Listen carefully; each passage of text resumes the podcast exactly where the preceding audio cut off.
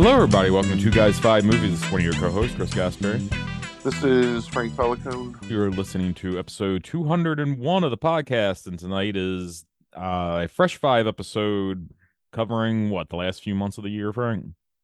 Sure. Okay. Three months, maybe. Yeah. Um. So if you've never listened to the podcast before with one of these specific episodes, uh, these are Frank's top five films that he's watched in a specific time period, regardless of genre, year of release, et cetera.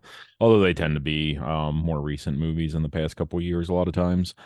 Um, so Frank, how did how easy was this list to make in the past few months? Um, overall, like how do you assess like what's been coming out? Uh, it's pretty easy to make, I think. Um, I mean, obviously, a lot of what I watch that's new is horror movies. Mm-hmm.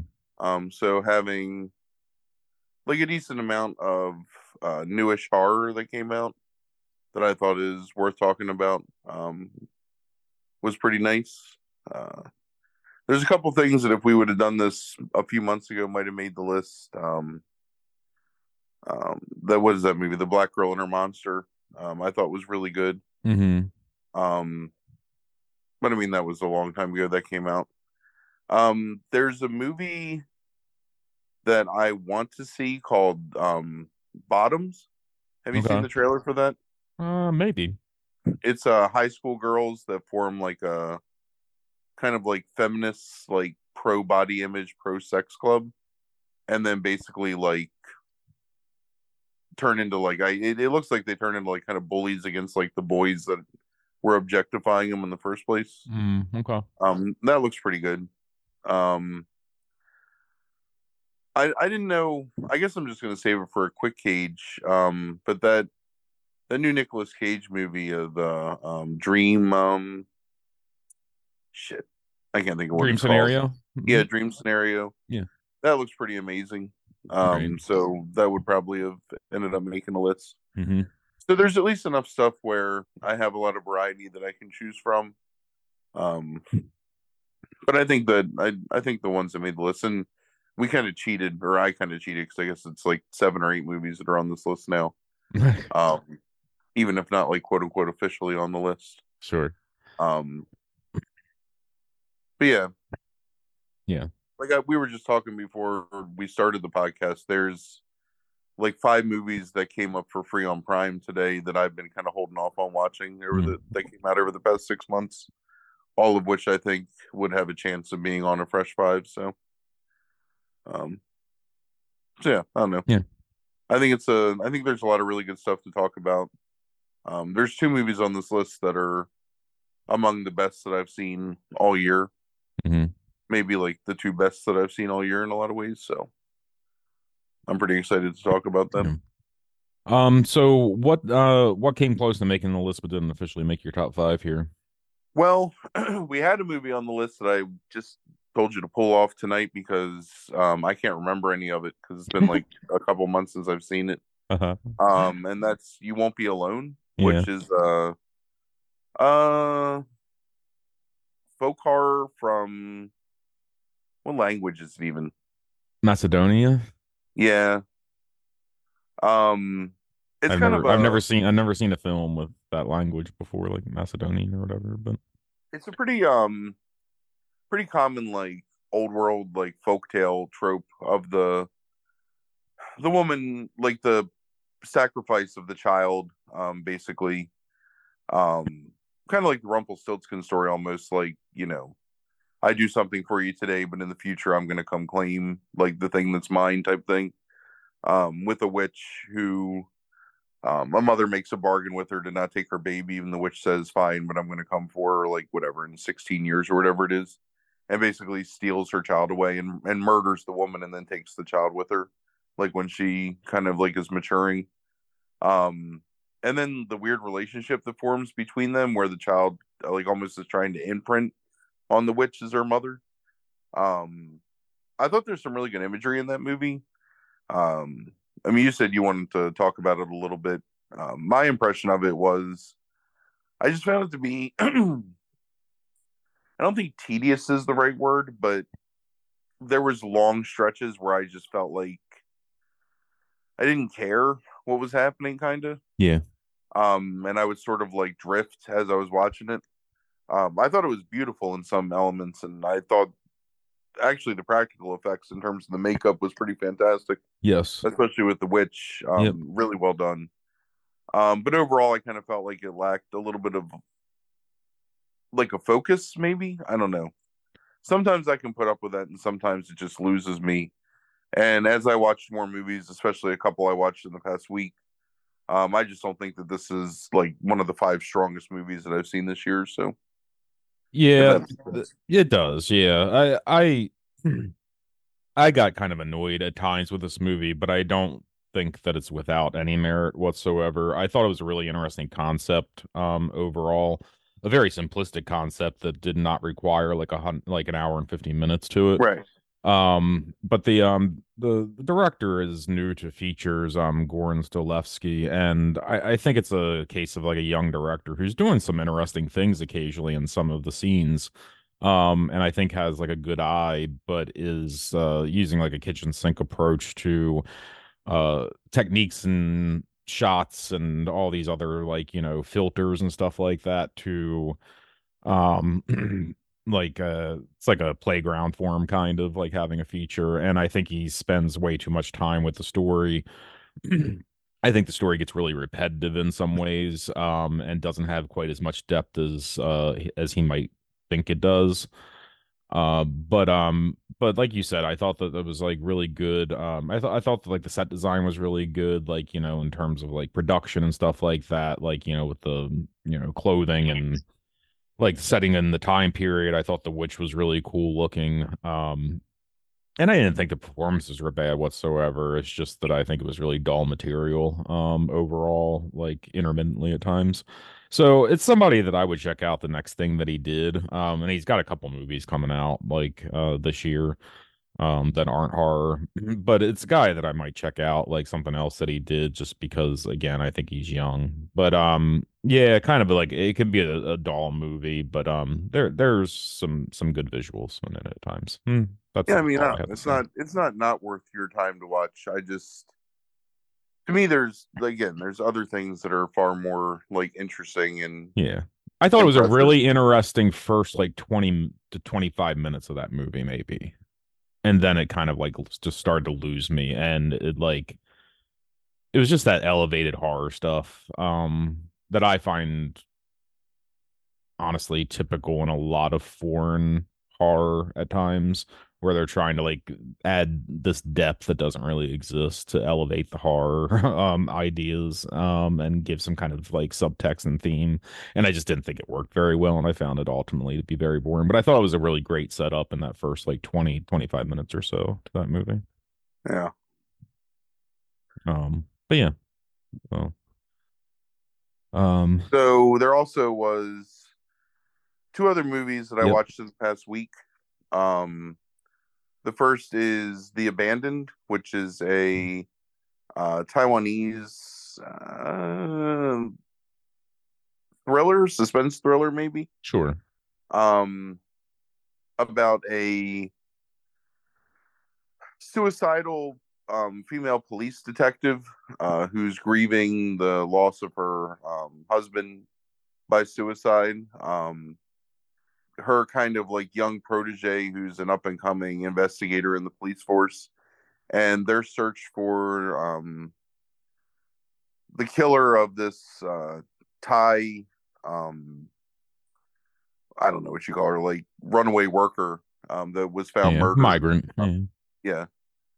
yeah in um in a river, like by the the suicidal woman. Mm-hmm. um kind of I, I so number one, I thought um, really good character work, especially by the female leads. Mm-hmm. um, in the movie. Um, interesting twists where a couple times you think that, so there's a boyfriend involved who is broken up with that you're kind of led to believe is the killer at first. Right. Um, then another boyfriend who um, is also like a runaway migrant worker who they also sort of not like. They half and half kind of lead you to believe um, up until the twist where they figure out who the actual killer is. Um, I thought that was a little how to say it. The reason why this isn't like higher, like actually on the list, because I thought it was really well filmed and really well acted, is I just thought, number one, I so in our group chat we have a thing where we text um movie tropes that we hate yeah to each other, and this has one of my least favorite movie tropes, which is um random civilian who is a suspect in a murder um is kind of like recruited into the police force just because he happens to be there and is all of a sudden innocent. Um, right. And that's what happens. And they, they do it to some effect, because I I think that performance by the guy that plays the, the boyfriend um, is really strong, like really powerful. Yeah. Um. So you don't really like it, it, it. It's not so egregious that it, it makes the movie hard to watch. Um. But I thought that was kind of silly. And then I thought the having it be like the killer be this. Well, I don't want to like spoil anything because I yeah. think it's kind of worth watching in that yeah. respect. But yeah. having the killer be this character that you see kind of once, and then all of a sudden, like, oh, well, here he is, and then here's like twenty minutes of backstory as to why he's right. I thought right. felt sort of like shoehorned, but I think the last twenty minutes of that movie are some of the most tense shit I've watched in a long time.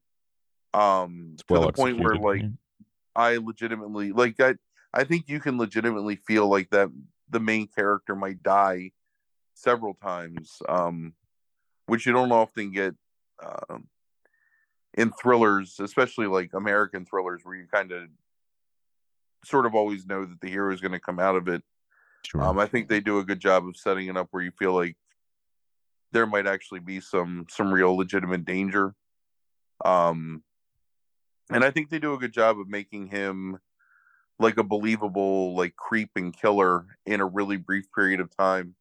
And they do one of my favorite tropes in movies, which is use photographs um, to tell a story without dialogue, which I think is, there's a scene where there's a dozen photographs that are shown in quick succession and back and forth, and um it's it's a pretty fantastic storytelling technique the way that they use it.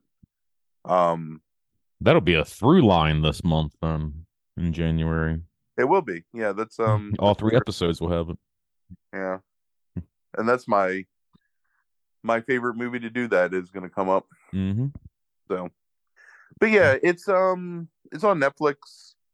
uh I think, what is it, just a little over two hours, like two hours and five minutes, a little under. Uh, yeah, so you're right. Yeah, maybe like an hour and like fifty minutes. But I know my times, man. Yeah, you're that's true. um, that's all you care about is how long is the movie. And that, and and and and you should be aware that, like, don't be fooled. There's not very long credits. Only like it's only like two and a half minutes of credits. So it's that true. Runtime, that runtime is what it is. It does sneak up on you in that mm-hmm. respect.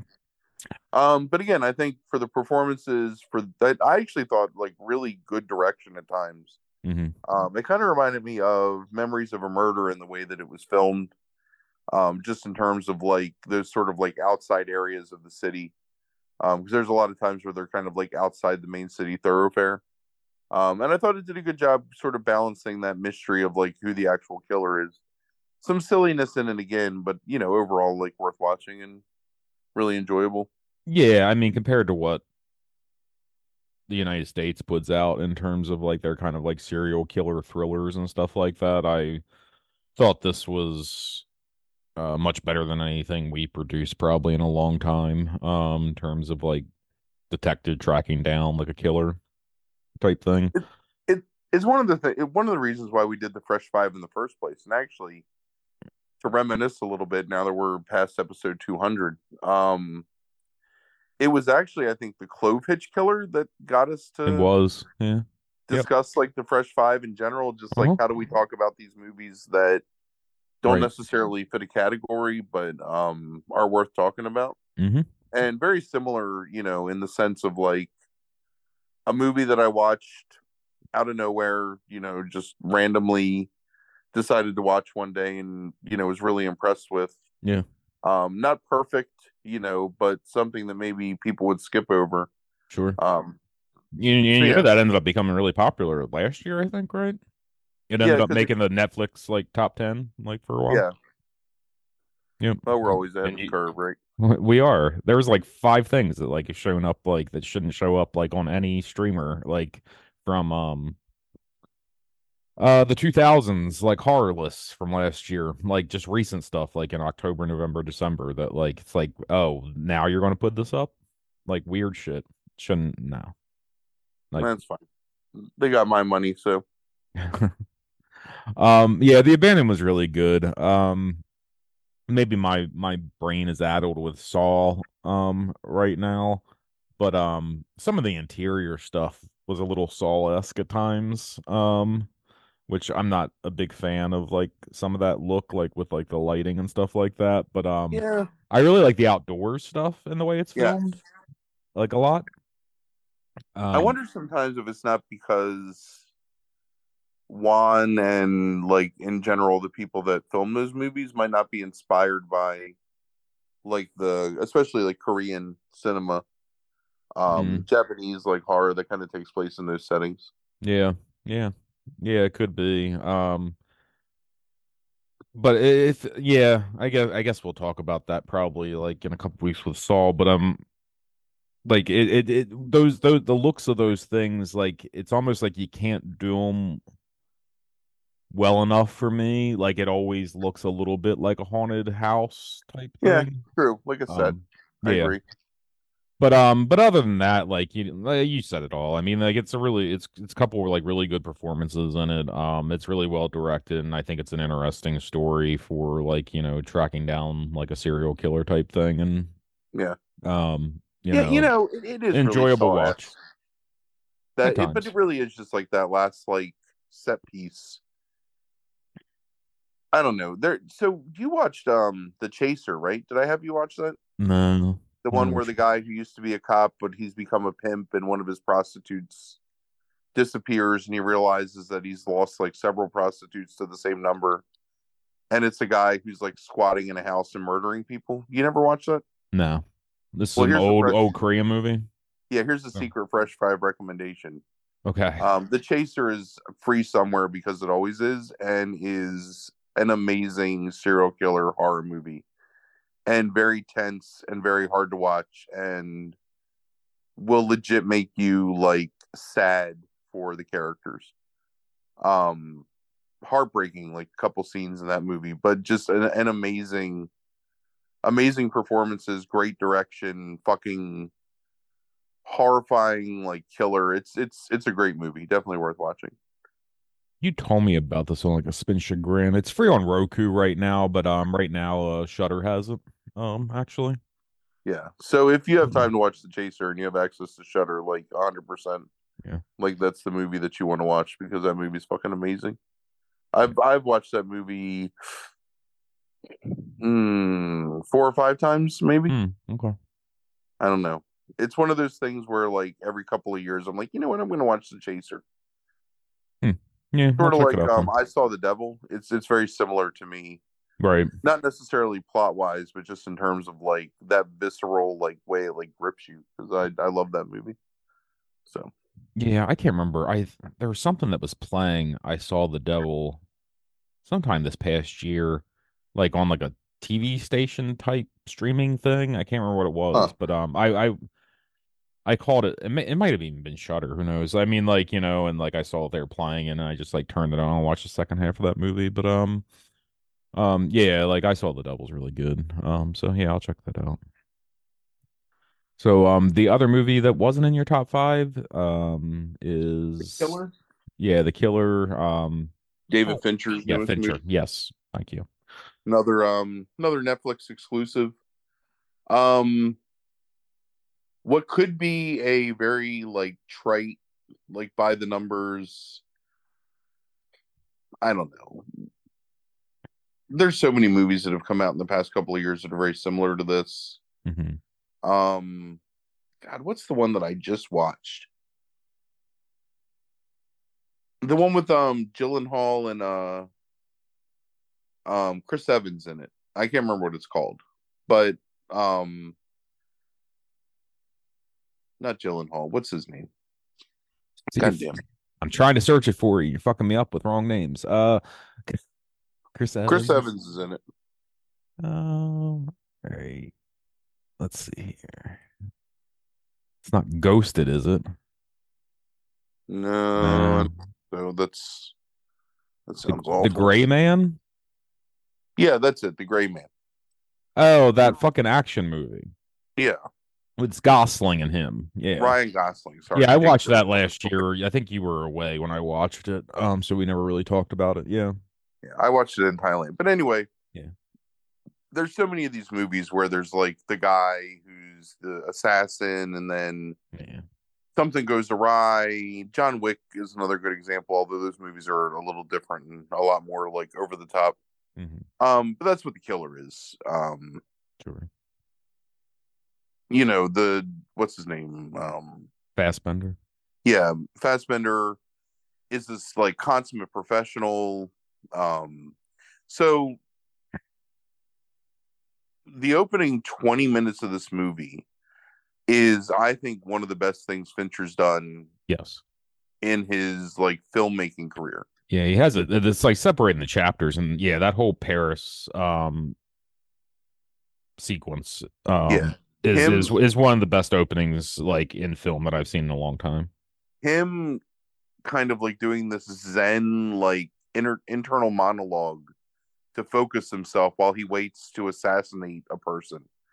Um, for being something that basically takes place in one one setting with one actor who's not really doing anything, it's really captivating mm-hmm. and compelling, and really makes you want to watch the rest of the movie to see what happens.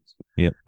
Um, I think at a couple times it kind of devolves into that again, like Gray Man, Born Supremacy, John Wick.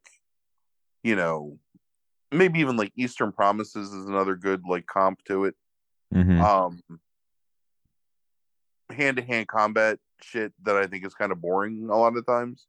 Sure. Ultimately, unless it's done like really well. Um, but there is a scene with uh, Tilda Swinton when he's seeking revenge for something.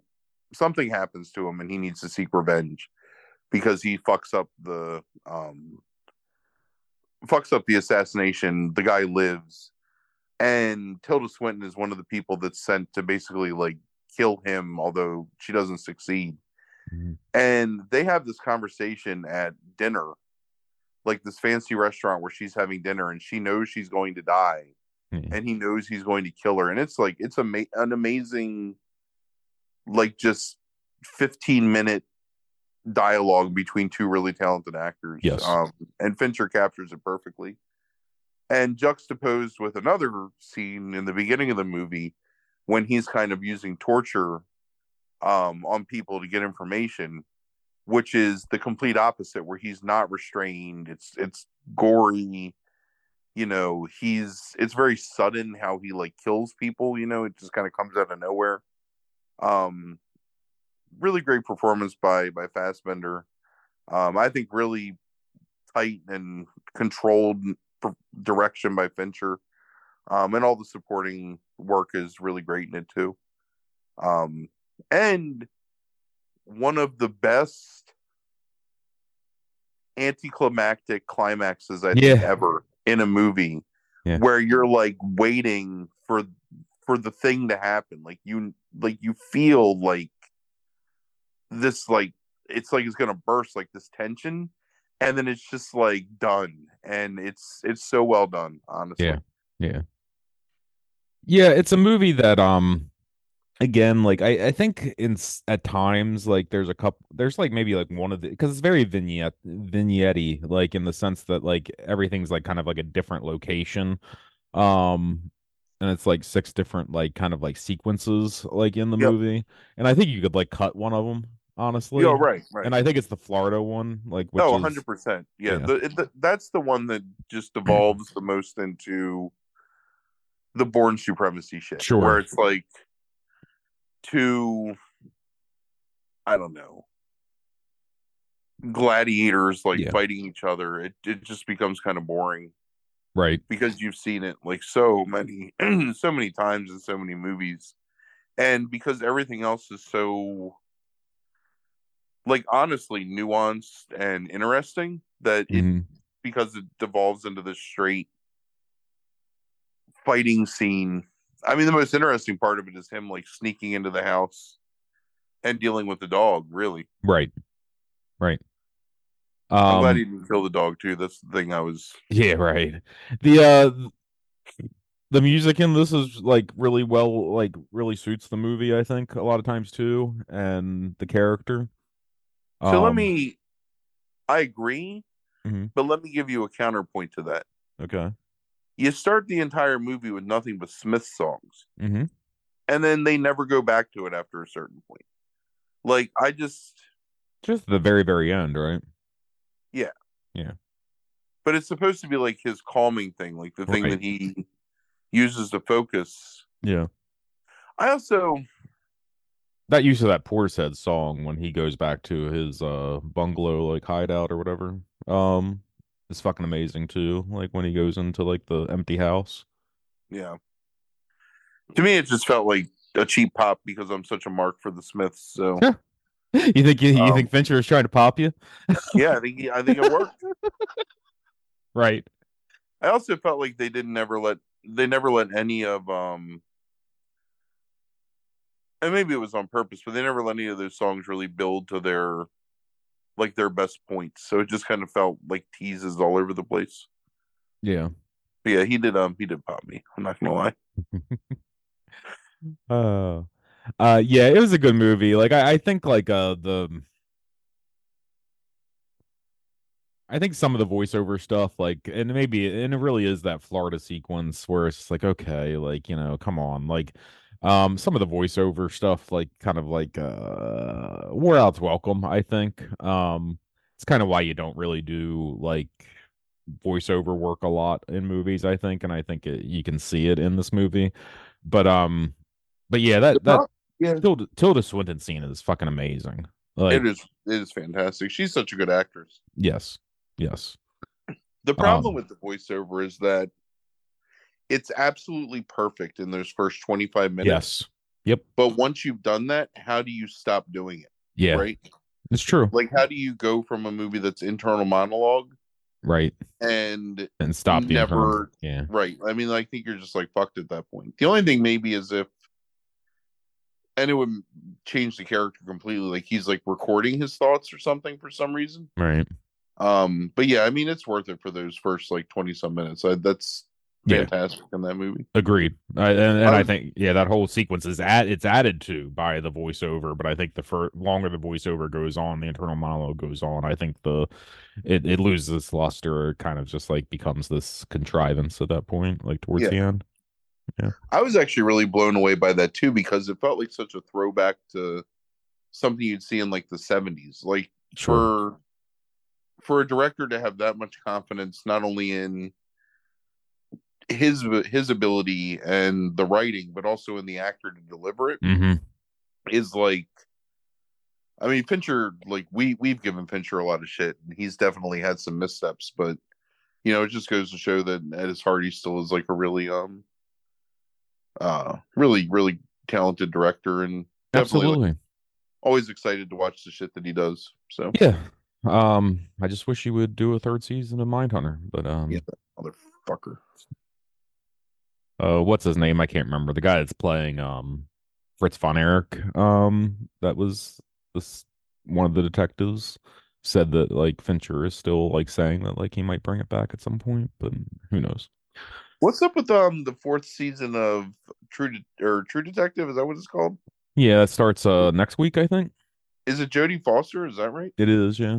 Um, set That's in Alaska, it. And it's getting like really like the first so many episodes are getting like extremely positive reviews. Yeah, I'm looking people, forward to that. People are saying it's like more like a throwback to the first season a little bit.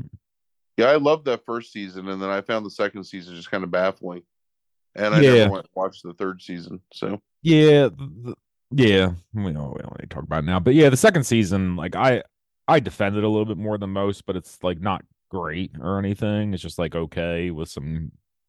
Good stuff in it.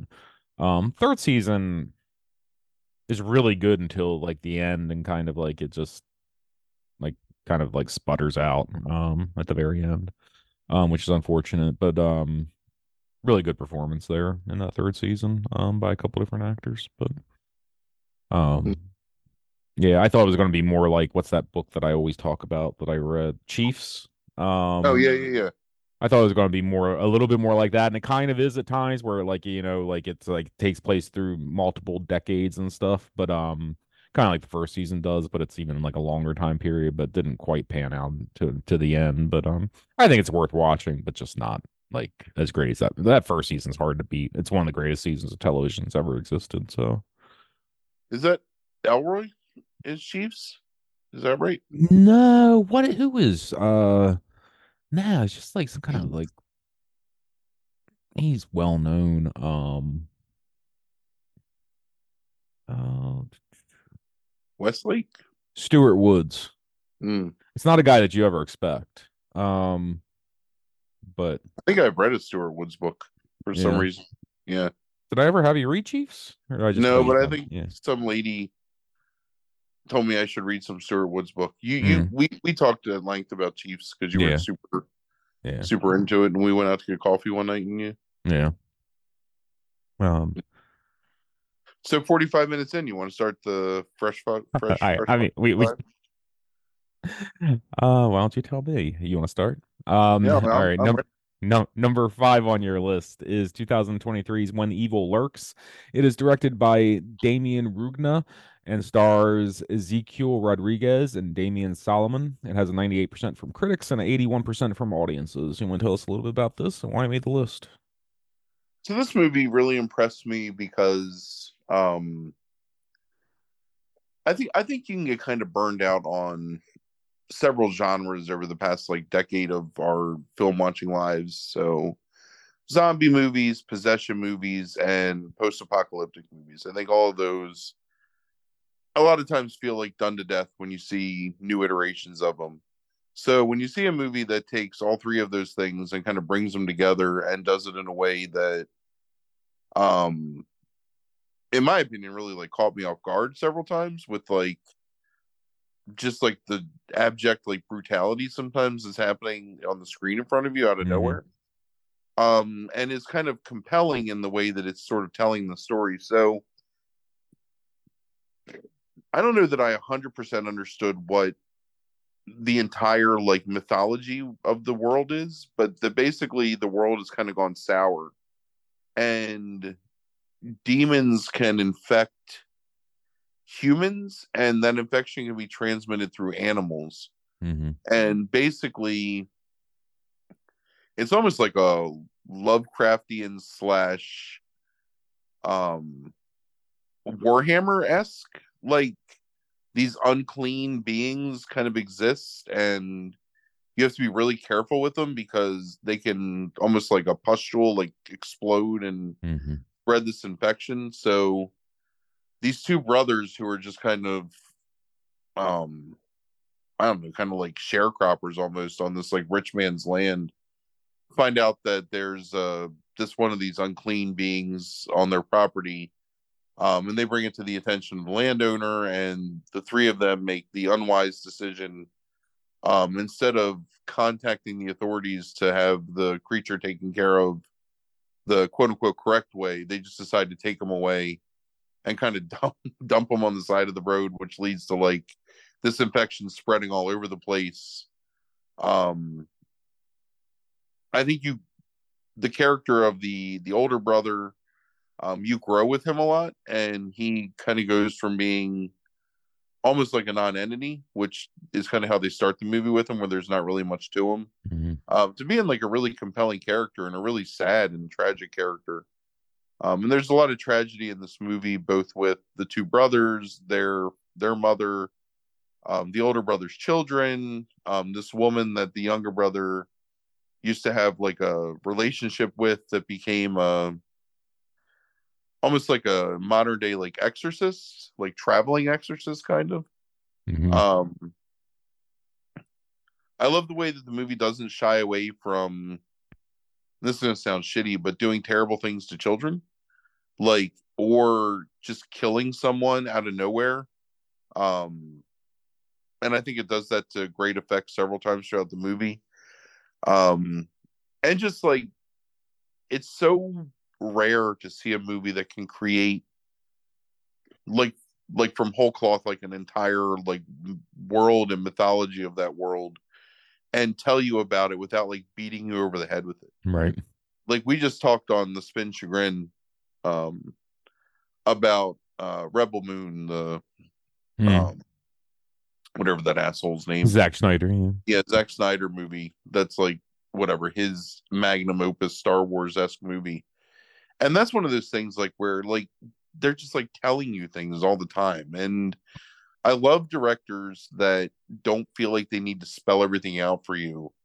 Things can just happen, and through dialogue and natural progression of the film, you can sort of come to learn like what you need to know about that world in order to understand it. And there's a mystery to it still that doesn't like, so you're left like kind of like unknowing. So they could set another movie in this universe and I'd be perfectly fine with it. Mm-hmm. Like I'd be okay with like seeing another thing that happens maybe in a different part of the world or maybe in a whatever, you know what I mean? Like I think there's still as interesting stories to be told here. And I think that's because there's still some mystery to like what's what's happening. But yeah, I mean, I thought um I think there's enough things in this movie that you should be surprised by. Um, that I don't want to like really reveal a whole lot, but sure. There's definitely some some brutal shit in it that comes out of nowhere. There's some really sad and kind of heartbreaking stuff that happens. Um, it definitely feels unfair, I think, but in a way that's really effective in horror movies. So if you can't take a unhappy ending, you probably shouldn't watch it. Um, like if you're like, I know some people don't like movies that have ambiguous or even like whatever, like dour endings. And this is definitely one of those movies, but yeah, I don't know. I just, I'm really impressed by the visual um, aesthetic of everything. Um, I thought it was a unique take on, like I said, like post-apocalypse, demon possession, end of the world, zombie, whatever. Like I think all of those things were represented well and had kind of unique takes on them. Um, and I definitely would love to see more from, um, this is a duo of directors, right? Or is it just one person? No, it's just one director. Um, There's like all, all the like half the movies on this list are directed by two people. So right. Um, no, this is the guy. I don't know if you've seen it. Um, there is a movie that it's always up somewhere. I think it's on Netflix maybe or something like that called Terrified. Oh, I love Terrified. Yeah, he, he he's the one that directed Terrified yeah, yeah. as well. I think that that's another movie that I think is kind of like unfairly maligned. I've I've read people say like bad things about it. Some of the visual effects in Terrified and some of like the way that he films. Have you seen? Have you watched Terrified? Um, no, I don't believe so. I so, don't like the cover of it, and yeah, it's, it, it it's turns me up. off. So there's the street where the dead are coming back, and it just kind of happens and nobody knows why, but it's because there's like a rift between worlds. Mm. And there's a scene where this boy has died, but he's come back and is at the kitchen table and he's just like a rotting corpse kind of. Oh, you know what? I did still... watch this movie. You made me watch it. Yeah. Yeah. Still like animated. And it's like, it's so there's a shot where they're like, you're filming from the outside in. So like, you've got the sun behind you, so the inside is dim and it's hard to see. But you can kind of see, like, his body through the window. And the way they film it, man, it's like... it's just really fucking good. So it's really well, really well done. Yeah. Um, but yeah, I'm, I, I, I, I like Terrified. I forgot it was the same dude. Yeah. But anyways, um, so When Evil Lurks. Yeah. Good movie. Yeah, it was. It was a good movie. Um, the it, it's not giving too much away. I think it's not even like a main part of the uh, part of the main plot. The the scene that like is going to stick with me, I think, probably forever, is with the like the land the landowner and the goat and the wife. Yeah. Yep. Like is probably like one of the better brutal, I think, like kind of intense like oh, horror scenes. Crazy. Yeah, like that I've yeah. that I've seen in a long time. So it's in the trailer, so whatever, we can just talk about it. But yeah. She chunks the axe in the back of his head, and it's just like, I don't know. It's so sudden, yeah, and so non-telegraphed, and mm-hmm. fucking like, yeah, man. It's he he's got a real good feel for beats, you know, and like mm-hmm. how long to hold a shot and how long to let something like like that pregnant pause before like the actual action happens. He's really fucking good at that. So yeah, yeah, yeah. I, I I really enjoyed it. It was um kind of caught me off guard. I think it was free on Amazon for like a couple like like several weeks before I actually said, all right, fine, I'm just gonna watch this movie, and then I was really happy that I did. So yeah. Um, no, it was it was an enjoyable movie. It felt like in some ways like uh like a throwback to me, like something like um just like this one of these like unique little movies from like the eighties, like that's like part like road trip with its own kind of mythology and stuff, and like a phantasm sort of thing almost. Like um yep. Yep. and but I mean not like that exactly. But I mean it is it's but it's it reminded me of stuff like that. Um yeah, unique, and I um I, I enjoyed watching it, so yeah, me too. All right. Um, number four on your list, uh, another movie I enjoyed, um, is twenty twenty-two's Significant Other. It is directed by Dan Burke and Robert Olson. It stars Micah Monroe, Jake Lacy, and Matthew Yang King. It has a seventy percent from critics and a seventy-one percent from audiences. So, you want to tell us a little bit about this one, then? Um, so I categorize this as cosmic horror, maybe. Yeah. Um, yeah, definitely. Really small movie about a man and woman, um, boyfriend and girlfriend, I guess, um, who you find out are kind of like a long-term couple, it seems. Um, they're on vacation together in the Pacific Northwest. Um, they're camping. Um, the man wants to propose to the woman, um, but she freaks out when he does because of some like sort of un- some... trauma that happened in her childhood between her parents getting divorced is kind of like haunted her, even though they don't one hundred percent like go into it. Um, and then all of a sudden, like there's some alien shit. Mm-hmm. Um, it actually it, it it opens with the alien shit with a deer, right. And they have this kind of like lurking presence in the background. But then they film the movie in a way where they introduce those things, and you're sort of unclear. So I don't know how to fucking. It's I really think that, that I, I think that about forty-five to fifty percent through this movie, something happens that completely catches you off guard, and it's really handled well and hidden well. Mm-hmm. And then the escalation from there, and the idea of, and I hate fucking saying this because I feel like I sound like a broken record, but what makes someone like sentient? Like what makes someone human? Like what, you know, if you're like a collection of memories and thoughts of a person, are you that person, or are you just like a simulacrum? Sure. Like, you know, are, I mean, it's really, it's, it's a very clever, almost, um, sort of like in the same way that like Ex Machina is exploring like that idea of like A I and um the sentience of machines. It's it's kind of the same thing, but in an organic sense of like if you yeah. can think and reason and feel, doesn't that make you human, even if you didn't start with like whatever the genetics or biology or machinery of like the human, you know, the human form. Yeah, um, gets a little bit into that where I think Annihilation was going in some ways, but doesn't quite end up fully going there. Well, Annihilation is more meditative, I think, than this yes, movie, where sure. this movie is more personal. Yeah. Um, and Annihilation is more quietly sad, I think. Mm-hmm. Like Annihilation to me is like the the dying embers of a thing, where this is just like the beginning, like spark of a thing or right. something else. Right. You could almost even like argue in a lot of ways that thematically this is almost like a prequel in terms of like the ideas of Annihilation. Sure. Um, in a lot of ways. Yep.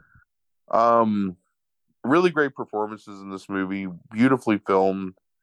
Um, they really take advantage of like that Northwestern woods and, um, like beachscape and the ocean.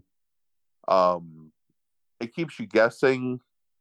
it's got a really good dark sense of humor to it at times that kind of comes out of nowhere. And um, and I think it also, one of the things it does really well is that it really builds a believable romantic relationship between two adults that is flawed, mm-hmm. but not like easily explained or whatever. Like there's real chemistry, both positive and negative, between the two principals in this movie, and it's handled really well. And they do a good job of building it to a certain point and then kind of breaking it down. And then, like I said, like sort of like twisting it around a little bit. And mm-hmm. I don't want to, yeah. Yeah. But you don't want to, really, yeah, you don't want to give that yeah. one away. It's a good one.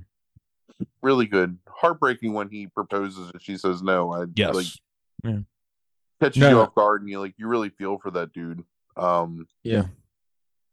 Yeah. But I also like, I also like, so again, it's cosmic horror, and there's like alien presence, I guess is the best way to say it, that's in it. And I really enjoy the aesthetic of the alien presence. Like, I think that that can make or break a movie. Um, we, we've talked about this before. I don't know. I can't remember what podcast it was on. Maybe it was on a Fresh Five. But The Void, which is like always free somewhere too. Um, that movie does one of the best jobs of like capturing an alien presence, mm-hmm. um, making it somewhat obscure but not completely hidden, and just really, um, I don't know, really great job in this movie, like kind of building to that. Um, and then the end, I think, is just a fantastic, um. fantastic ending. Like that crescendo of the movie, the end of it is really, really well done. And again, another ending that, you know, is open-ended, and I don't know what other tales you tell in this world, but it definitely like creates a world that you could tell more stories in. So mm-hmm. yeah, and, I... uh, fucking uh, hitting you with uh, um, Space Oddity at the end too. Oh right, yeah. yeah. I I I'll, I'll remember this movie most because of that kind of twist that we keep talking around, um, because things can get me in scenes a lot of times. Um, I mean, like uh, lots of movies can, like what we just talked about, like um, like the last movie, like did it in scenes, like where I could be surprised and not expect something. It's rare when a story is being told and I don't see something coming, like like like that did to me. Um, like that I was not expecting, like whatsoever, um, in like the middle of this movie, and yeah. um, and it got me good. So like that's that's what I'll take away from this, is like how like kind of like shocked and surprised I was, like uh, like what big what the fuck, like and and how well it was handled. It wasn't. It was. It was very cleverly done. So, um, yeah, this is a solid movie. It's not very long, I don't think. I can't remember. Like maybe like ninety-five minutes or something like that. Um no, it's eighty-four minutes. Maybe that's why I liked it so much. But um no, I um I thought it was really two really good principles. Like you said, it's a really realistic relationship, I think. Um they do a great job um in the kind of multiple different, like, you know, modes they have to operate in as actors. So um yeah, definitely an enjoyable watch, and um um a lot of good stuff going on, like thematically, I think, too, in a lot of ways, um, that you kind of touched on at the beginning of your discussion. So, um, yeah, I, I really enjoyed this a lot, um, like a lot. Like I thought this was really good, and I'm not really a huge fan of sci-fi horror, so yeah, yeah. Um, yeah, I, I'm I'm hit or miss with it, you know. Yeah, like, yeah. Sometimes and. The crazy thing is, some of my favorite horror movies are sci-fi horrors, but sure. sometimes those movies are lame as shit. So, right, right. But we watched um, in the podcast last year. You know, we used Splinter and Splice, and mm-hmm. Mm-hmm. Um, we definitely had some uh, some good sci-fi horror. Sure. Yeah. Yeah. Um. Yeah, I really like Splinter a lot. Um. All right. Uh, number, number three on you is uh, twenty twenty-three's Skin of My Mother. Uh, you almost got me, Frank. Jesus. Um, what did I, what was I calling it? Uh, mother, mother, my mother's skin, or something like that. Something, I don't know. Yeah, yeah, that's what I was getting ready to say. So I think that's what you were saying earlier. Uh, is skin of my mother? It isn't. No, it is in my mother's skin. See, I fucked you up by saying it wrong. Did you? And I, I typed it wrong. In my mother's skin. See, yep, yeah, you did. You made me type it wrong because you were saying that. In my mother's skin. Uh, uh this is like the the the most recent addition to the podcast. Like. Two minutes before we started. Um, I it is directed. It uh, me too. Uh, directed by Kenneth uh, Dagatan, and it is uh, stars Beauty Gonzalez, Felicity Kyle Napoli, and Jasmine Curtis Smith. It has an eighty-six percent from critics and a fifty-seven percent from audiences. So you want to tell us a little bit about this one? And are you are you really that surprised? Um, uh, tell us a little bit about this one and why it made the list. Uh, so in the waning days of World War Two, um, Japanese occupation of the Philippines, there's this rich family um, that's trying to kind of escape the horrors of war. Um, so the father sets out uh, to seek aid from Americans. Um, it's rumored that he stole gold from the Japanese and it's buried on their like um, plantation, I guess is what I would call it. Um, It's a folk horror movie. Um, the I think there's a lot of parable here to maybe the Japanese occupation and what became of like the Philippine people for a while afterwards. Mm-hmm. Um, but I don't really know enough about that. I don't think to like right um, speak accurately on it. So to me, like the best comparison to this movie is Pan's Labyrinth. I think there's like tonally um, and the idea of it just being like uh, a dark fairy tale. Um, I think it's it's very similar in that respect. Um, it basically centers around this young girl, um, Tala, uh, who is afraid for her family, wants to help her family, um, and finds this fairy in the woods who kind of offers her... Um, food and protection, you know, um, and it turns out that the fairy is a cannibal, kind of, mm-hmm. uh, at least like a malignant force that kind of feasts on um, the flesh of like humans. And this girl's continuous like bargains with this creature end up leading to increasingly terrible things happening to her family. Um, And then ultimately ends in like absolute like tragedy for like everybody in the movie. Mm-hmm. So beautifully filmed, um, you know, set in the, it was filmed in the Philippines and set on location there. And um, just the jungle and the setting itself is all gorgeous. Um, as well as the kind of like manicured interior of the, the mansion with mm-hmm. like its sleek floors and, you know, perfectly like whatever like cut curtains and windows and everything, and then the horror of like the de-evolution of her mother into this feral like beast um that ends up devouring like other people. And um I I, I love the way that the kind of like the monstrosity of the mother is portrayed there, right? Yeah, like, I think that stuff is really well done. Yep. um I love the look of the fairy. Yeah. And at the end you realize that. So to me, again, I think there's para. I I think this is like, um, more like myth and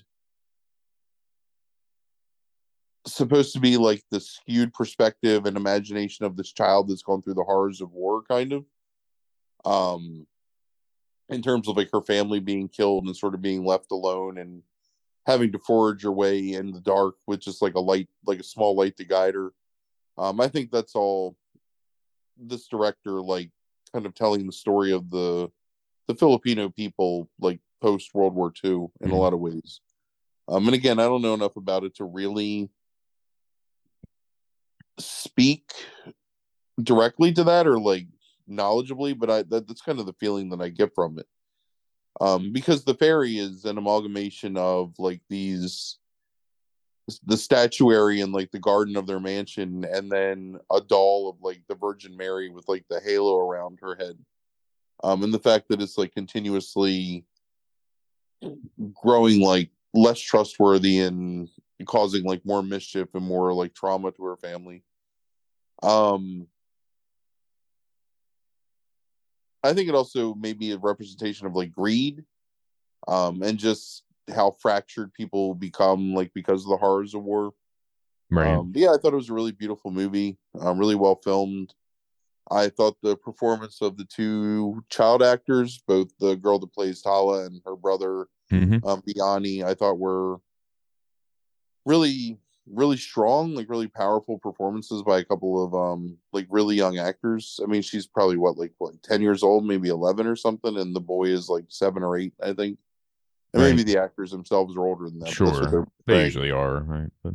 Um, and seriously, the woman that plays the mother, um, what is it, Beauty Gonzalez? Yeah. yeah, Beauty Gonzalez. The way she like contorts her body and moves, mm-hmm. it is one of the things I liked about um, twenty-eight Days Later. And I'm not a huge fan of that movie, but they hired like contortionists to play the zombies. And so when they were running across the field, popping their shoulder. Oh no, that's twenty-eight Weeks Later. Like popping their shoulders and the way they move their heads.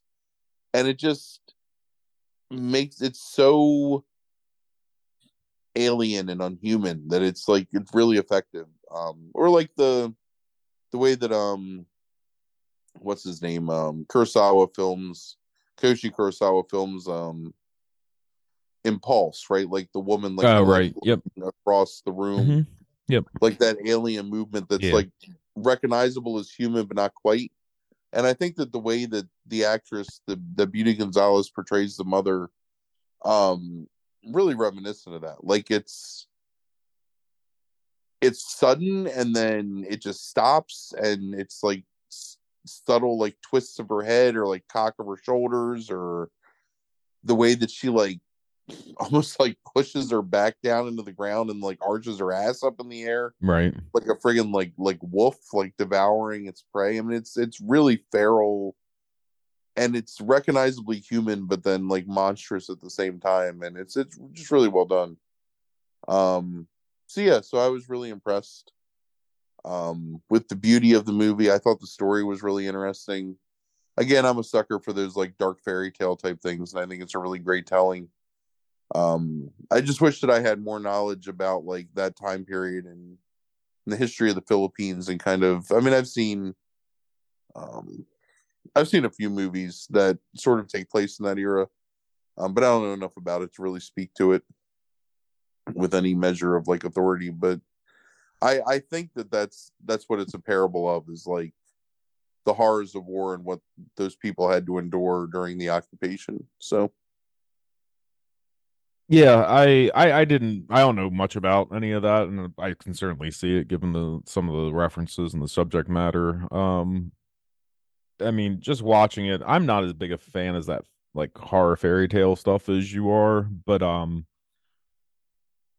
I thought this was a really solid movie. I, I like it. It kept my attention um all the way through. I thought that the fairy stuff and all the shit with the mother was really good. And I just took it as like this, you know, girl who's put in this like really awful situation and with like very bleak outcomes, and it just keeps getting bleaker and bleaker, which is something I kind of appreciate, um, like in, in horror, and um, one cor- trying to correct something leads to worse results and stuff like that. And, Um, yeah, I just thought it was a really effective horror movie, um, like kind of like with a possession zombie type core to like the whole like fairy concept. And yeah, I, I, I enjoyed it. I don't really have any complaints. I don't have any, um, like I, I like the interiors in this movie. Um, yeah, it looks beautiful inside.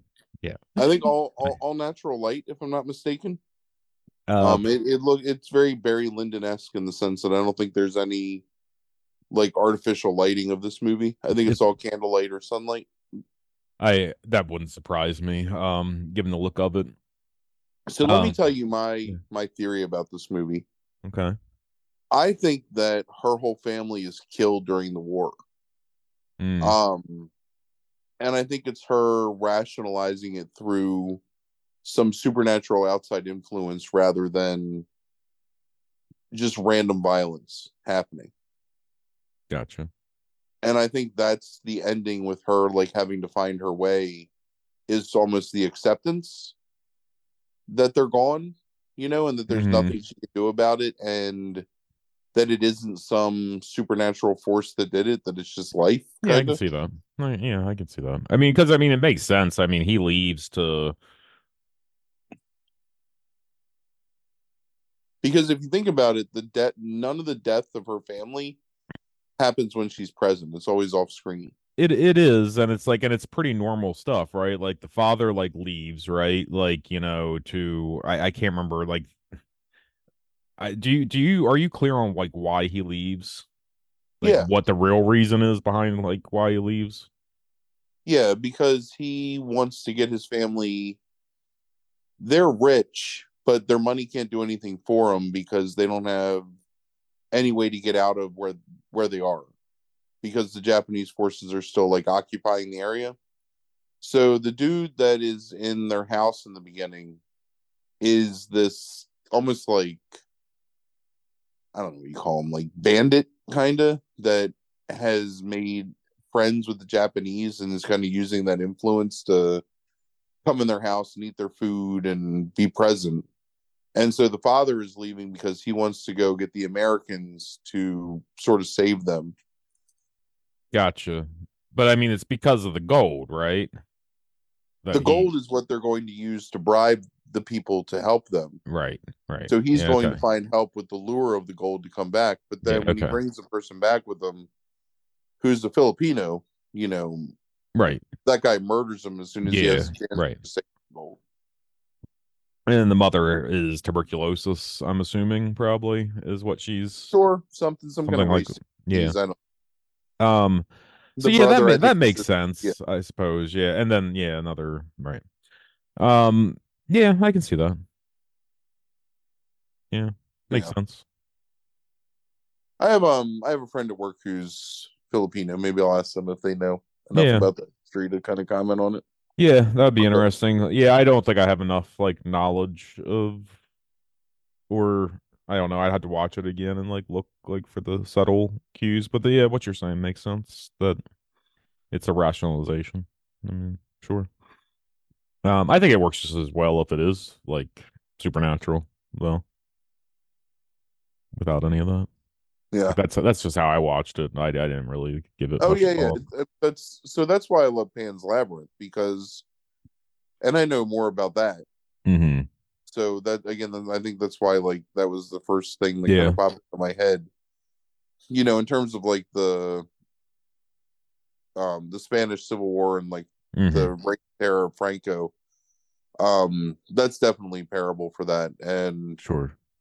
Um, all the things that are happening are, I mean, those are the best movies, right? Like the ones where the ghost can be a ghost or the ghost can be a symbol. Mm-hmm. And you can watch it both ways and enjoy it both ways, and it makes sense both ways without bashing you over the head, you know, with, ah, this is what I'm talking about. This is the symbolism here. Look how clever we are. Sure. Um, I mean, The Devil's Backbone kind of operates on a level like that as well, right? I mean... Yeah, exactly. Same yeah. thing. Yeah. Um, yeah. So, yeah, I mean, yeah, I, I just thought it was a solid movie. Um, I don't have a lot to say, but, yeah, I thought it was really like, well filmed. And um, I looked into the guy a little bit while you were talking, and um, he's mainly written so far. This looks like a directorial maybe debut, except for some shorts and stuff like that. Um, maybe? Hold on. Yeah, he directed, like, oh, sorry, there's a movie called Ma. Oh, that he directed. Hmm. That's a um, feature. What is it? M A M A Yeah. Huh. Um, but it's it's only an hour and twelve minutes. I don't know if it even made its way over here. You know, um, who knows? I'd have to look into it more. But yeah, I thought that was I thought it was a short at first, but no, it is a feature technically. Um.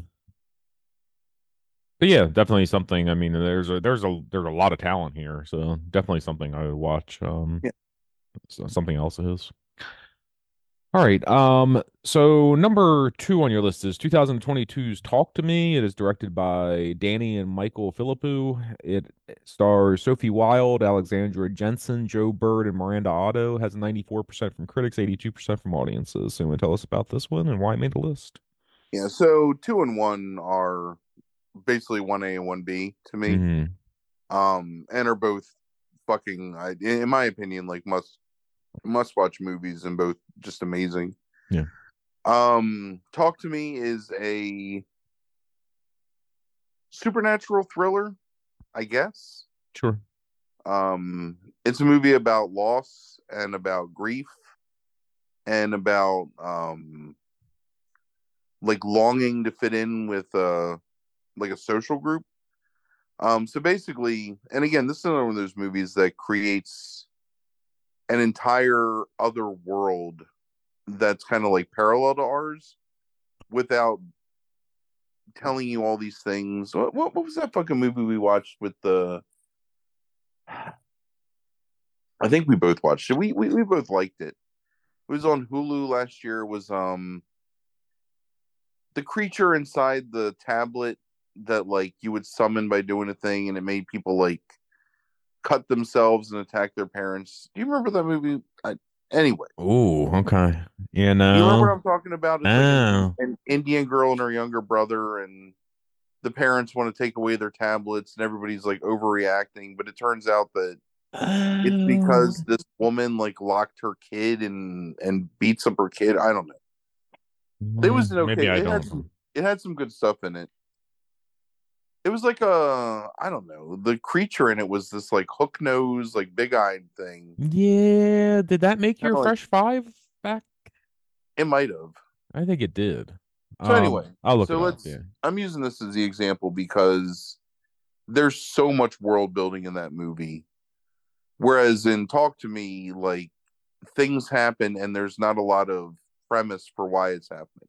Right. So the cent- the centerpiece of the movie is that there's this game that these kids play where you get this embalmed embalmed hand that has symbols drawn on it, and you put your hand in it and you say "Talk to me," and then you're connected with the dead. Basically, it's like a seance. Right. Um, but it's the thing where people like film it for TikTok, and you can only stay under for a certain amount of time, or else you run the risk of the dead like kind of taking you over. Um. So the main character is a young girl who's lost her mother. She spends a lot of time with her friends, family, um, younger brother, mother, uh, because that's kind of become her surrogate family because her, she's disconnected from her father since her mother's death. Um, and they play this game, and she she invites this thing in, and again, again this is like. The Fresh Five's so hard to do because we don't really want to like over talk a movie because it sort of takes the freshness out of out of them.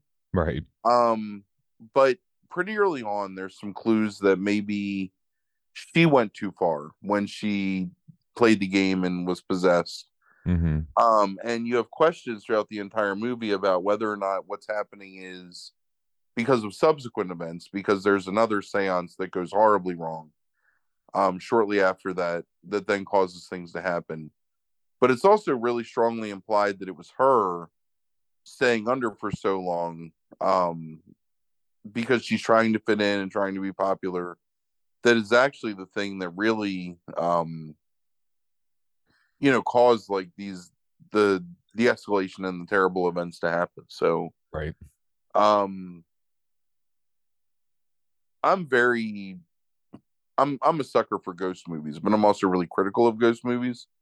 And I think that's one of the things that um we've talked about a lot, like on the podcast, especially what I call like fat ghosts, you know, like mm-hmm. I hate like right. the insidious ghost that just looks like somebody at the fucking, I don't know, haunted hayride or whatever. Like it just looks like a person uh, in a costume. And one of the things I love about this movie is they don't linger on anything long enough for you to get that feeling, but everything has like a very unnerving supernatural element to it, and it really sticks with you. And it's even more so because they do such a great job of building these characters and getting you invested in in her especially, but also, you know, the the family that she's with and everything about like the situation. Just it, it feels like real and it feels lived in.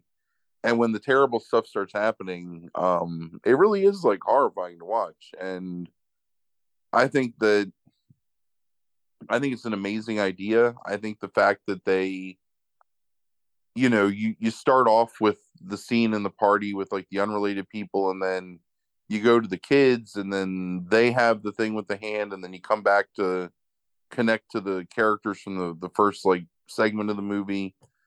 And the whole time getting these clues that everything is, even though she thinks that she's solving the problem, that everything is focused around her, to the point where the end of the movie, I think, is the the confirmation of that fact, right?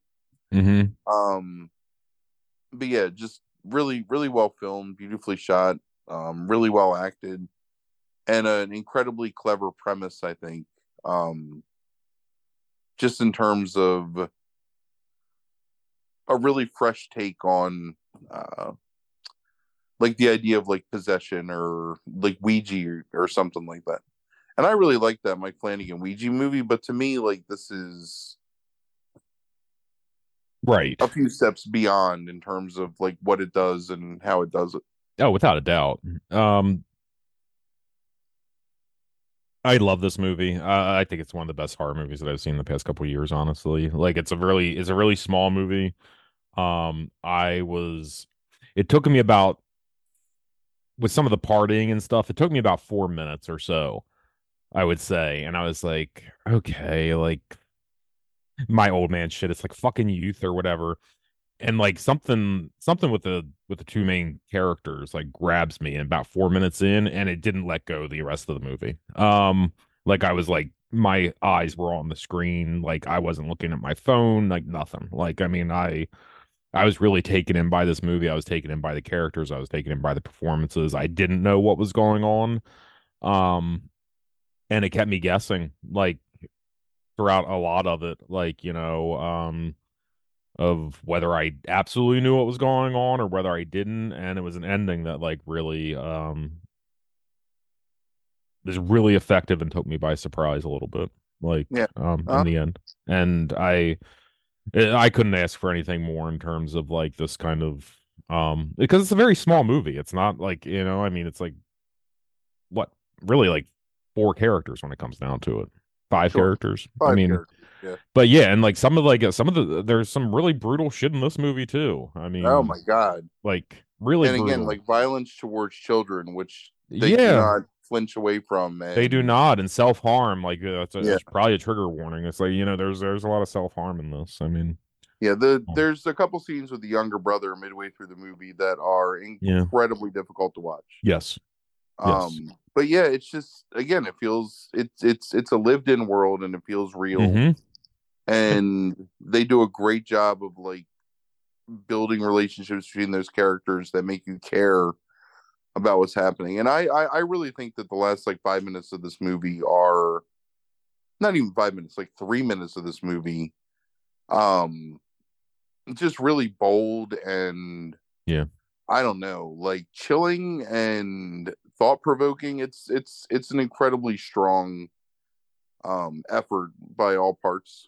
So yeah, and just further proof that, you know, horror is a a burgeoning genre where people can really invest ideas and create these things that, you know, are greater than the some that I, I, I think thirty years ago we never would have thought that horror could be as good as this. But, you know, really true, like cinematic, like important cinematic works, I think, and yeah.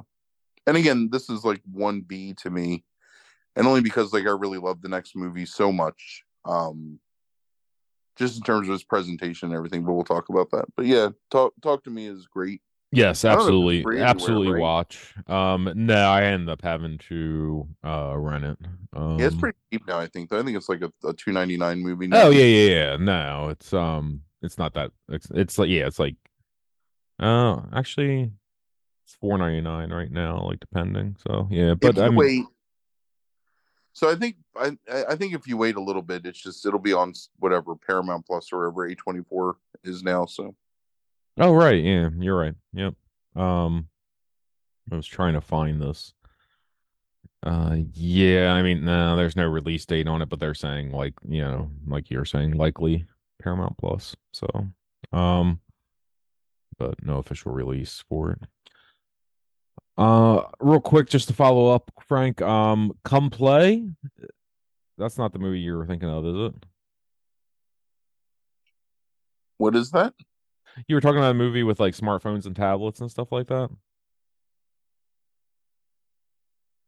No, it's something terrible. It's like Mister Skizzer Beak or something. On what was it again? I Sk- just made Skizzer that up. Beak. Skizzer Beak, yeah. Come Play. Um, what it, is that? Is it? Is it like an autistic kid that's like using like smartphone and tablets to communicate with people, and like he ends up like with like a friend and shit like that, like in the tablet? No, not not that one. That movie's awful. Um, are you thinking of Grim Cuddy then? That's a Grim Cuddy. Okay, all right. I just call um, it Mister Skizzerbeak, but yeah, Grim Cuddy. Okay, uh, Grim Cuddy did not make a list, but we talked about it during um one of the episodes. I believe it was um the episode that featured probably Dash Cam Butchers, Satan Slays mm. Communion, Emily the Criminal, and The Wonder. Probably. Um, uh, that, that's a good list. Yeah. Um. All right, number one on your list, or one A, is They Clone Tyrone from two thousand twenty-three. It is directed by Jewel Taylor. It stars John Boyega, uh, Tiona, Tiona Paris, and uh, Jamie Foxx. Has ninety-five percent from critics and one hundred percent from audiences, which I don't know. Kiefer Sutherland, too. Kiefer Sutherland and um, David Alan Grier, if you want to yeah. get technical. Um has one hundred percent, which I don't know if we've ever had before on the podcast from audiences. Um, so yeah, it, it definitely deserves it. Sure. So um, you want to tell us a little bit about this and why it tops the list? I had no idea anything about this movie. And I think it released either when I was in Thailand last time or shortly after yeah. I came back. Around but, um, I saw it. I was like, I don't know what this is. I just kind of ignored it. Um, sitting on my couch this weekend and was like, you know what, I'm just going to watch this movie because I have nothing else to watch. Holy shit, man. So, number one, thank God Boyega has, like, moved away from the Star Wars franchise and yes. is doing, like, actual movies mm-hmm. because this dude is an amazing actor. Yeah. Like, just fantastic in this role. Um, he plays Fontaine, who's like a street level drug dealer, um, grifter, kind of local, like tough. Um, he's and like he enforces like his territory. I mean, whatever. It's just like any other fucking like movie you see about like dealing drugs in in, in the city. Mm-hmm. So he runs afoul of another drug dealer who ends up murdering him, and he dies. And then the next morning, he wakes up with no memory of being dead, except that everybody else remembers that he was dead and is like freaked out that he's out walking around, um, including Jamie Foxx, who plays like a throwback, um, like hyper caricature pimp, right? Um, from like the Snoop Dogg, Doctor Dre era of like music videos or whatever, right? Including like. He won the Players Ball in ninety-five, and right, he's got a stable of prostitutes, one of whom is played by um, I can't remember the actress's name, the one that you said, Tiana um, Paris, yeah, who has these aspirations that she's going to get out of where they live and go to Memphis. Mm-hmm. Um, so where it starts, like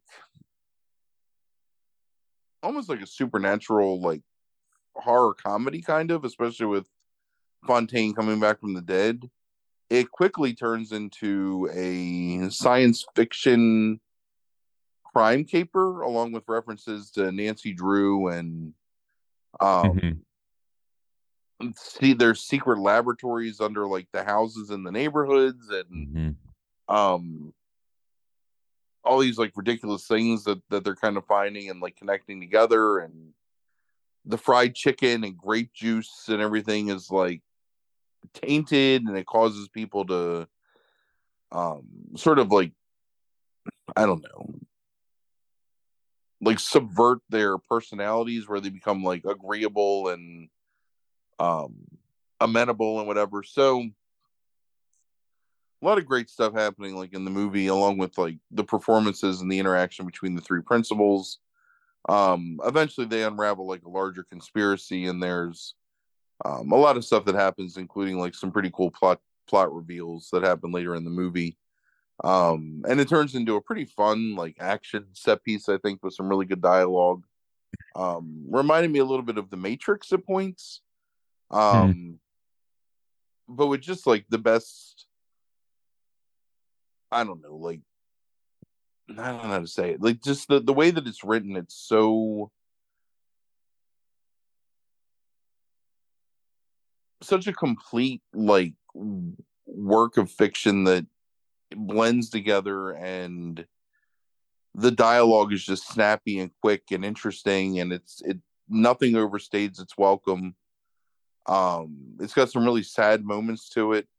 Um, and again, like, and we've talked about this, like pretty much with every movie, but like a really, I think really cool twist. I like, I got like three really cool twists in the last like twenty-five, thirty minutes of the movie. Mm-hmm. Um, that sort of happened like one after another, um, that catch you off guard and, uh, um, just really entertaining. And again, like Boyega and Fox and, um, damn, I'm so Paris. Yeah. Um, the interplay between the three of them is just really fantastic and really well done, and um, great performances by all three. And then a really fun coda too. Um, mm-hmm. That kind of gets you, and that's like to me like the third like twist of the movie, um, which is really enjoyable as well.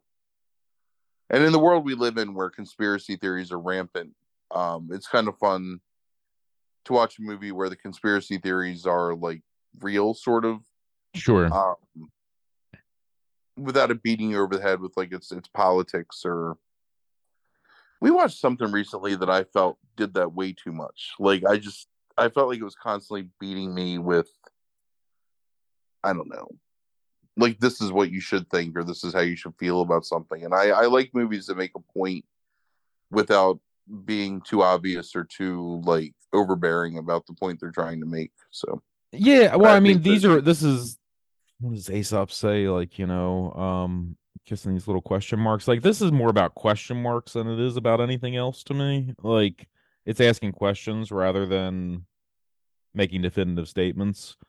Um, because it is, like, partially a comedy, right? Like, and it's like, you know, I mean, Christ, the, the setup of the characters is a comedy, right? It's like, you know, like right. a drug dealer, a pimp, and a hooker, like, you know, walk into a bar or something. And...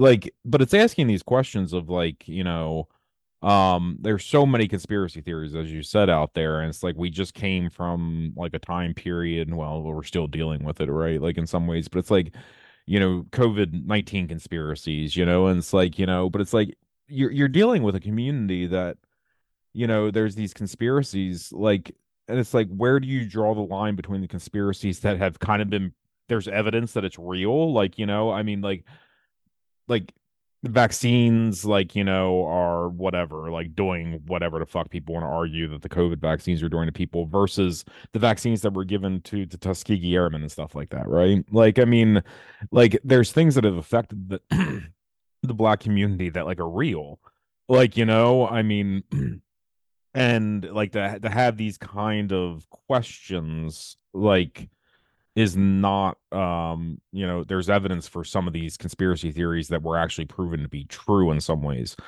And to me, this movie's like playing with that idea a lot of like what is true and what's not, uh, what could yeah. be true. Um, and I, I just find that really interesting, but it's not like making any definitive statements necessarily. Like in the end, this conspiracy is actually much bigger than like, you know, they ever could imagine, I suppose. Right. Um, And I think all that stuff's like really fascinating.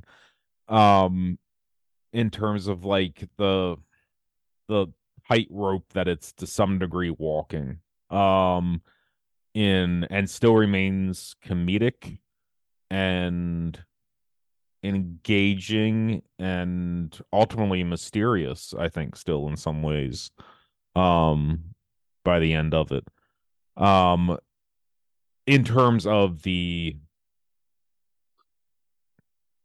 feelings of the creators of this, I should say. Yeah. Um, I don't feel like I know what they think, um, necessarily. I think they made like this kind of provocative, uh, yet tongue-in-cheek movie, um, that was uh, told a really good story. But yeah, um, Boyega is fucking amazing in this. Um, yeah. Like out of this world, like at times, like in some of those scenes. I know I keep giving like comps to different movies.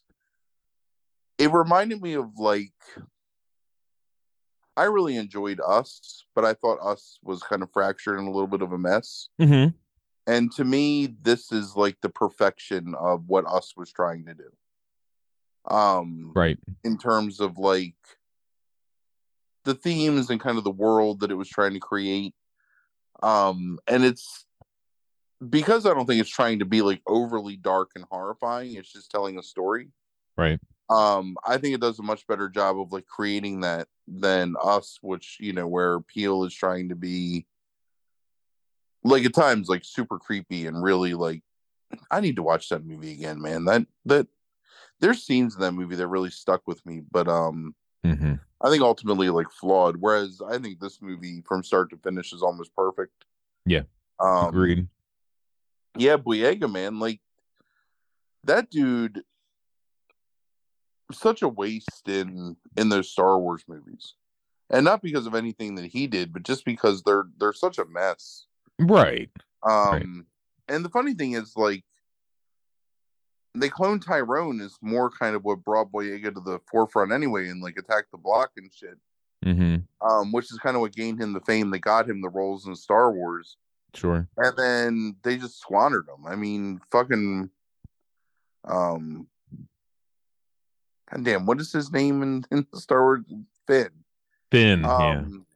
Such a waste of a character, like for especially the the second and third movie, because they just don't yeah. know what they're doing. But like, to sure, see him be able to come back out and have presence and like script to chew. Like I thought it was, um, I thought it was pretty great. Right. I mean, and I'm glad he's come out and he's just been as critical of business, Disney as he has, um, because he's been very critical of them, um, and rightfully so, about like how they kind of marketed that character like based on race and then like did nothing with it. What, like, you know, in the end, because because they're, and I, I don't think it was purposeful to some degree, um, except for the marketing aspect, but it's like because they're a fucking mess and they don't know what they're doing.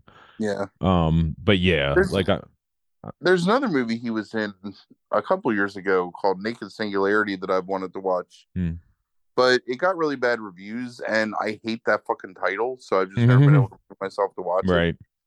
One thing um, I've told you to watch before that I, th- when I was watching this, I thought of, and it's hardly ever free anywhere. Every once in a while, it's been on a couple times, it's been on Hulu, I think. But um, is uh, Sorry to Bother You, uh, from two thousand eighteen, and it's um, I've told you about it a few times. Um, and go ahead and say, oh, this proves you don't pay attention to anything I say. Full, full, full. That really sticks with you, doesn't it?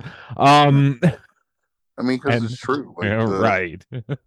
No, this is the one that I told you about. It was directed, um, written and directed by Boots Riley from The Coup.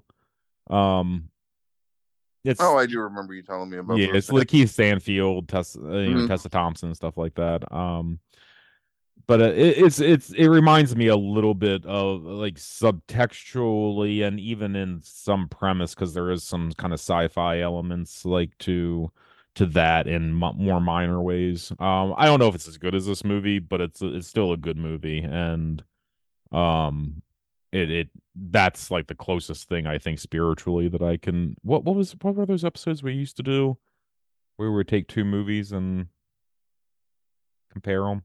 Oh yeah, what was that? We haven't done those in like one hundred episodes or so. Um, but yeah, versus versus yes, versus. Yeah. Yep, this would be that would be a good versus to this. Um, yeah. I think like spiritually in terms of like uh like a like a comparison to me. Um, but yeah, so that, that if you if you like They Clone Tyrone, that's something that's worth checking out when it's free. It's free on Roku right now, but I mean, I don't know, I don't know. Do you have a Roku? No, I am I have a, a Fire Stick. Fire Stick, yeah, same. Mm-hmm. Um, but although yeah, They Clone Tyrone. Where something's free, fucking Roku's telling me, oh, it's free here. It's a Roku conspiracy. Um, it's because they're. I don't know. Maybe maybe I'm wrong. I, I think they're kind of like flailing um as a company, but um, They Clone Tyrone is one of the best movies of the year. Like absolutely. Like. Um, that I've seen, like there's only yeah. a couple more like this year that I've seen that is this good. So, agreed. I really enjoyed it. So yeah. All right. Um, any final thoughts, Frank, on the list? No, I mean usually there's definitely been times where I've struggled to get to five, and we've done a fresh five, and we had to push mm-hmm. it off a couple of times. So it's.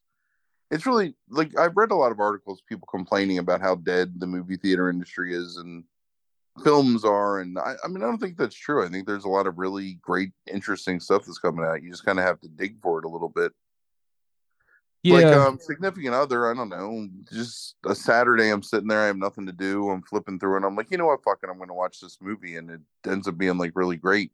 And same thing with They Clone Tyrone, you know, like something that I've pass flipped past a few times. Nah, I'm just gonna pass this up, and then finally I decided to watch it, and it's one of my favorite movies of the past couple of years. So, yeah, I mean, look, it, I, I, I can understand people though, right? Like, there's too much out there. It's just, it's so much, and you like. One of the reasons I don't listen to as much modern music, um, and it's been this way for fifteen years. Well, one, it's like moved away from albums and went to like singles primarily with less albums. But at the same time, I have to do, I have to like dig for it. And it just, so, I just couldn't find that let me, time. Yeah. Let me play armchair something. Not okay. Quarterback. Quarterback? Like, running back. Yeah. Eh, I'm more of like a tight, tight end. end. Uh, okay. Um, what the fuck we got? I'm, I'm, I'm like a fullback. um, center. Forever, at least for the past like twenty plus years, we've been conditioned to look for tentpole movies and go to see those movies in the theater. Mm-hmm. And COVID kind of broke that, you know, like the ability to stream stuff immediately as soon as it comes out. I mean, that was like the nightmare of the movie theater industry for for decades. The idea that like I could pay twenty dollars and watch a feature-length film within a day of it being released in a theater, because they felt like that would break the movie theater industry. And they were right. Like, I think it has kind of broken it. And on one hand, I think it's sort of drained a lot of like the mystique and joy of going to the cinema, you know, like for me at least. And I'm like a huge lover of like movies, right? And I just I don't care anymore about going to the movies and sitting in the theater and watching it with other people, because I'm patient enough that I can wait, and it's just more convenient for me to watch it at home. And I think the Marvel movies, I think the Star Wars movies, I think all of these movies that are these huge event movies have kind of like drained the mystery out of that stuff. Like I remember we we went to see Infinity War, my son and I. Fucking great experience, you know. Mm-hmm. Like like the culmination of of all these movies coming together, and it was such a great movie. And I see things like Thor: Love and Thunder and Miz Marvel, and I guess Miz Marvel was before Infinity War, but like Thor: Love and Thunder, and even like the like Quantumania, which I enjoyed, and I know a lot of people hate that movie. Yeah, this which is weird to me because yeah, but yeah, I agree. I like. I it. just I feel like all of those movies, Doctor Strange and the Multiverse of Madness, that like was all awful. Of them. It's just it's too fucking much, right? And right. It's not even like ennui. It's just, I don't know. Like I, I, I think people focus on that and the fact that like those movies like kind of drain the life out of you. And then I got to sit there and watch friggin' She-Hulk or Ahsoka or whatever, like on goddamn Disney Plus. I don't want to do all that work. You know, I don't want to do all that work for that shit. So I understand like why people feel burned out on the mm-hmm. idea of movies, because everyone thinks of like the big movies, but there's so many small movies that are so great that you can just find and watch. And right. And I get what you're saying, but I, I it's not what I'm saying is like, there's a, there's that idea of choice overload, right? Like where it's like, I think people are frozen to watch a lot of things because there's too many things. There's too many streaming services. There's too many movies.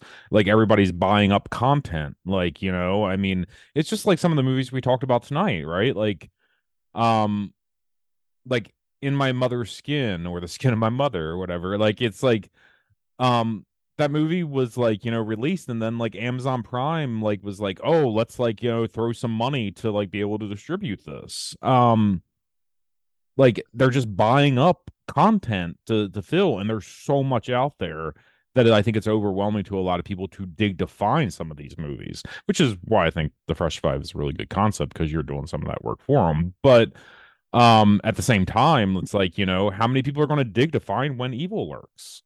You know? Um, let me tell you something. If you ain't got it in you to watch ten to twelve movies a week, what are you even doing? Like, you should be able to fit that in your schedule. That's really funny. Um, I, I have watched since Monday. One, two, three, five movies since Monday. And I'll watch two or three tomorrow and another one or two on Sunday. Mm-hmm. You know, and that's, that's, I, I think that's reasonable, right? Right. Right. Who can't come home and watch a movie? Like, what else are you doing? You know, it's only two hours of your life. You got to wind down anyway. I know. Other people have other hobbies, man. Like, you can um, do you can do them too. Well, right. I mean, you're always raw dog and everything. You're like listening to music while you're fucking playing a video game and watching a movie all at the same time. So, um. Or like painting or drawing or sure, whatever. What right. I, what I've been doing recently is I've been getting up twenty minutes early so I can talk to my wife and then play Nintendo for twenty minutes right. before I got to go to work. Right. I've been right. playing through um, N E S games in the morning. Mm-hmm. Feels mm-hmm. good, man. You know, and, and still fitting in a movie at night, like or two oh, or two and, and, and YouTube. And drawing and painting. Right. Yeah. And doing YouTube, like work. Right.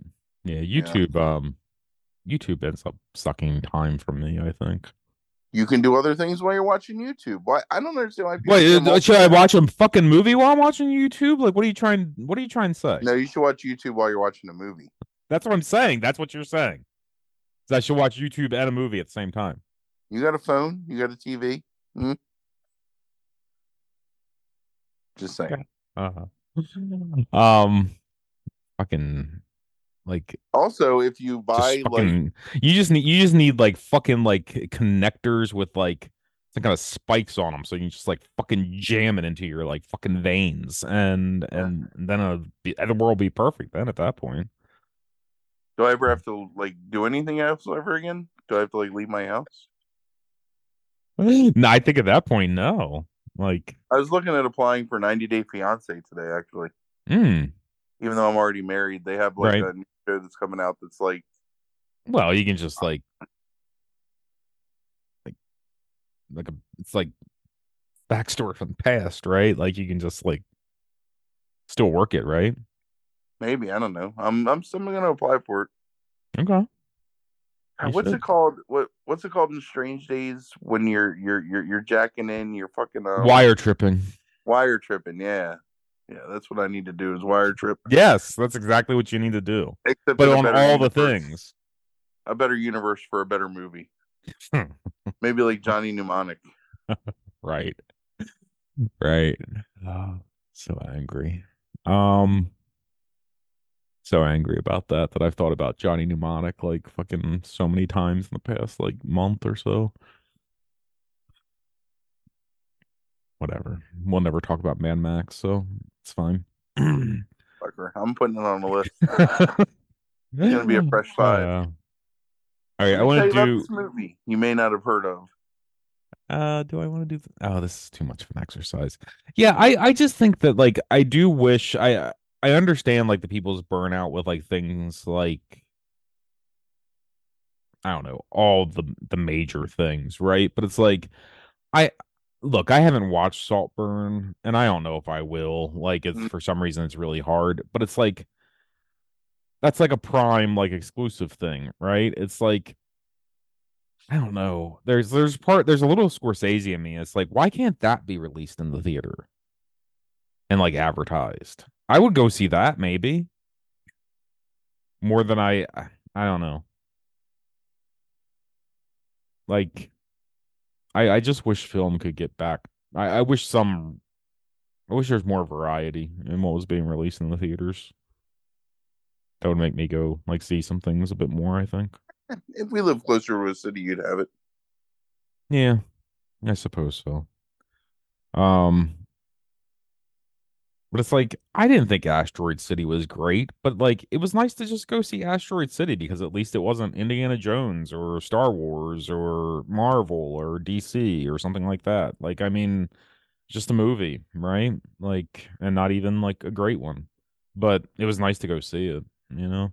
Um, but it's just like fucking Asteroid City is getting released fucking eighteen times like on a streamer every week on every streamer like to some degree because it's like there's all these movies that are just like decent that are being released and like I can't watch all those fucking movies like and I don't know which one to pick.